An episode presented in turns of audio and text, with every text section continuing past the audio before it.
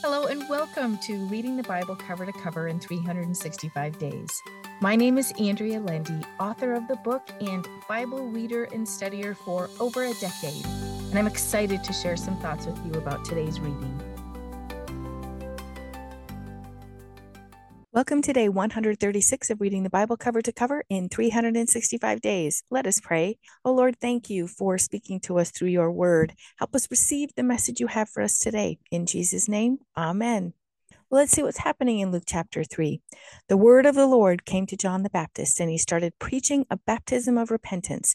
Verse 6 tells us a secret, a secret of the Most High God, and says, and all mankind shall see, behold, and understand, and at last acknowledge the salvation of God, the deliverance from eternal death decreed by God. This is also found in Isaiah chapter 40, verses 3 through 5. The Lord sent his Son to deliver us from eternal death. The Amplified Bible indicates this has been a long time coming, and the people will finally recognize and understand God's goodness to them. May we know without a shadow of a doubt that the Lord sent his Son to save us and that he is a great and faithful God. Another interesting find today is in verse 17. It says, His winnowing shovel, fork, is in his hand to thoroughly clear and cleanse his threshing floor and to gather the wheat and store it in his granary.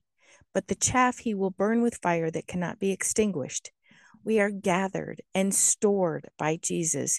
He will take care of and protect us from the enemy.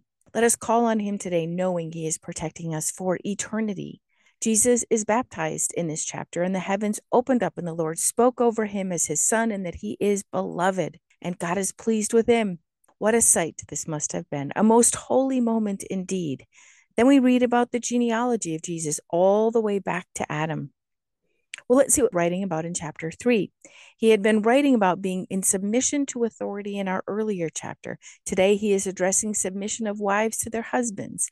I like the Amplified Version's definition of submission, which says respect, defer to, revere him, to honor, esteem, appreciate, prize, and in the human sense, to adore him. That is to admire, praise, be devoted to, deeply love, and enjoy your husband.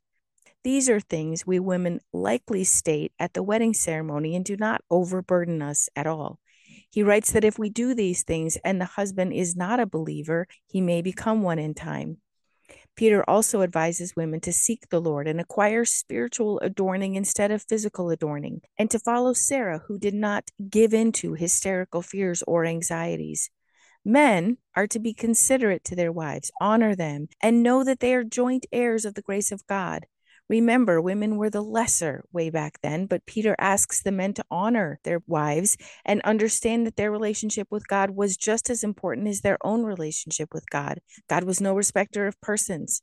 Peter advises the people to be good to one another, love one another, and not return evil for evil, but pray for one another, even if we are hurt by them. Verse 11 is underlined in my Bible and says, Let him turn away from wickedness and shun it, and let him do right. Let him search for peace, harmony, undisturbedness from fears, agitating passions, and moral conflicts, and seek it eagerly. Do not merely desire peaceful relations with God, with your fellow men, and with yourself, but pursue, go after them. Let us seek peace above all else, my friend. Peter also tells us to be ready to give our testimony at all times and with respect and courtesy. This is something to take time to meditate on and even write out so we are prepared to share Christ with others. One way to do this is to think of questions someone might ask us and write down our replies, then form this into a testimony that is unique to us and be ready to share it. Let's see what's happening in 2 Samuel chapter 9. David inquired about anyone left in Jonathan's house that he could be generous to. He was told Jonathan had a living son whose name was Mephibosheth. We read a number of times that he was lame. This happened to him when he was five years old, and his nurse grabbed him to flee with him because the Philistines sought Saul and all his sons' lives. The nurse dropped him because she was in such a hurry, and he became lame.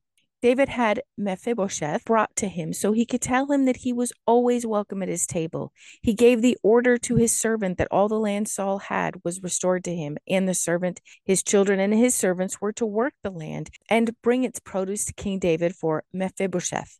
David showed compassion on his friend's son because of his great love for him. He shows us how to extend our hand to others as well.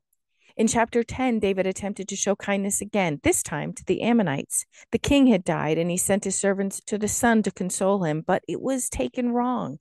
The king Hanan received some very bad advice from his princes who said David was trying to trick him. They said the servants were actually spies who would go back and tell David things that would help him take them over. So the servants were treated very poorly by Hanan.